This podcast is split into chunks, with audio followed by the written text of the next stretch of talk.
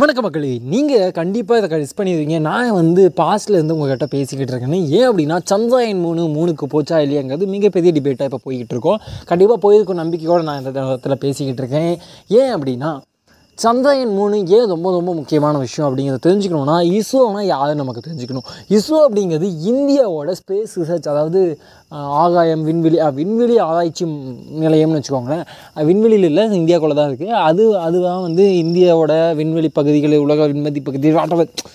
விண்வெளி ஆராய்ச்சியில் இந்தியாவோட மிகப்பெரிய பங்கு கொடுத்துக்கிட்டு இருக்குது இந்த இஸ்ரோ அமைப்பு தான். இது வந்து அரசாங்கத்தோட நிதி வாங்கி இயங்கக்கூடிய ஒரு அமைப்பு. இது வந்து குளோபலாக இன்றைக்கி ரொம்ப சக்ஸஸ்ஃபுல்லான விண்வெளி ஆராய்ச்சி மையங்களில் இதுவும் ஒரு முக்கியமான மையமாக கருதப்படுது. ஏன் அப்படின்னா இஸ்ரோ ஸ்டார்ட் பண்ணது எங்கே இருந்து அப்படின்னா ஒரு சைக்கிள் அதாவது ஒரு சைக்கிளில் மாட்டு வண்டியில் தான் வந்து அதோட ஃபஸ்ட்டு ராக்கெட்ஸ்லாம் எடுத்துகிட்டு வந்தாங்க.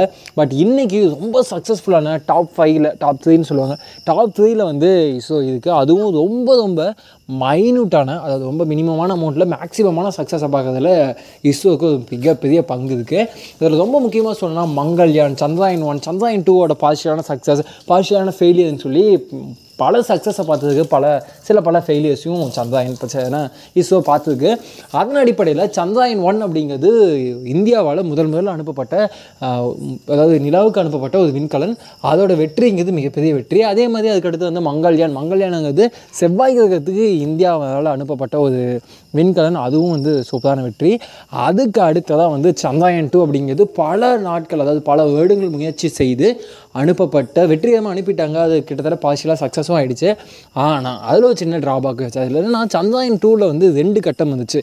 ஒரு கட்டம் வந்து அதில் ரெண்டு பகுதிகள் இருந்துச்சு. ஒன்று அந்த நிலவை சுற்றிக்கிட்டே இருக்கும். இன்னொன்று அது வந்து ஆல்பிட்டான்னு சொல்லுவாங்க. அந்த ஆல்பிட்டா வந்து நிலவை சுற்றிக்கிட்டே இருக்கும். அது சக்ஸஸ்ஃபுல்லாக செஞ்சு முடிச்சாச்சு. ஆனால் சந்திரயன் டூவில் இன்னொரு இரண்டாவது பகுதி இருக்குது அது என்னன்னு கேட்டிங்க அப்படின்னா அந்த சுற்றிக்கிட்டு இருக்கக்கூடிய ஒரு பகுதியிலேருந்து ஒரு பாகம் அப்படியே கலண்டு அது வந்து நில நிலத்தில் போய் வந்து லேண்ட் ஆகணும். அந்த விஷயத்தை வெற்றிகரமாக செஞ்சுருந்தோம்னா ஹண்ட்ரட் பர்சன்ட் சக்ஸஸ் பட் அது நடக்கலை. கடைசி ஒரு ஒன்றரை ரெண்டு கிலோமீட்டருக்கு அந்த தருணத்தில் we lost a signal yes இவ்வளோ தூரத்தில் இருக்கக்கூடிய ஒரு மூணு கிட்ட நாம் கிட்ட போயிட்டோம். ரொம்ப ரொம்ப கிட்ட போயிட்டோம். வெறும் ரெண்டு கிலோமீட்டர் நமக்கு மிகப்பெரிய இடைவெளியை மீண்டும் ஏற்படுத்தி ஆல்மோஸ்ட் சில ஆண்டுகள் கடந்து போயிடுச்சு. அந்த ரெண்டு கிலோமீட்டரை பிடிக்கிறதுக்காக மீண்டும் நம்ம இஸ்ரோ களமிறங்கியிருக்காங்க. அதுதான் சந்திராயன் மூணு. அது மீண்டும் மூணுக்கு போக போகுது. அங்கே நம்ம போய் வெற்றி கொடிய நிலைநாட்ட தான் போதுங்கிறதுல நமக்கு எந்தவித சந்தேகமும் இல்லை. ஏன்னா நம்மளோட ஆராய்ச்சியாளர்கள் மீது நமக்கு மிகப்பெரிய நம்பிக்கை இருக்குது சயின்ஸ் அப்படிங்கிறது நம்ம தோக்க தோக்க தோக்க நமக்கு கற்றுக்கிட்டே இருக்கும். சயின்ஸ் மட்டும் இல்லை நம்ம வாழ்க்கையை அப்படி தான் ஸோ நான் வாழ்க்கையை பற்றி இப்போ நான் பேச விரும்பலை பேச அளவுக்கு எனக்கு வயசும் ஆகலை. பட் இருந்தாலும் நான் பேசுவேன். ஏன் அப்படின்னா நான் உங்கள் அன்புக்குரிய நண்பன் அஜய் நண்பன் கண்டிப்பாக சந்திராயன் மூணு கண்டிப்பாக மூணில் போய் லேண்ட் ஆகிடும் அது மிகப்பெரிய வெற்றியாக அமையணுங்கிறத ஒரு மிகப்பெரிய சந்தோஷத்தோடு காத்துக்கிட்டு இருக்கேன். நான் உங்கள் அன்புக்குரிய நண்பன் அஜய் நண்பன். வெயிட் பண்ணுங்கள் நாளைக்கு நான் மிகப்பெரிய சந்தோஷமான செய்தியோட உங்களை நோக்கி வந்துக்கிட்டு இருக்கேன். Tata bye bye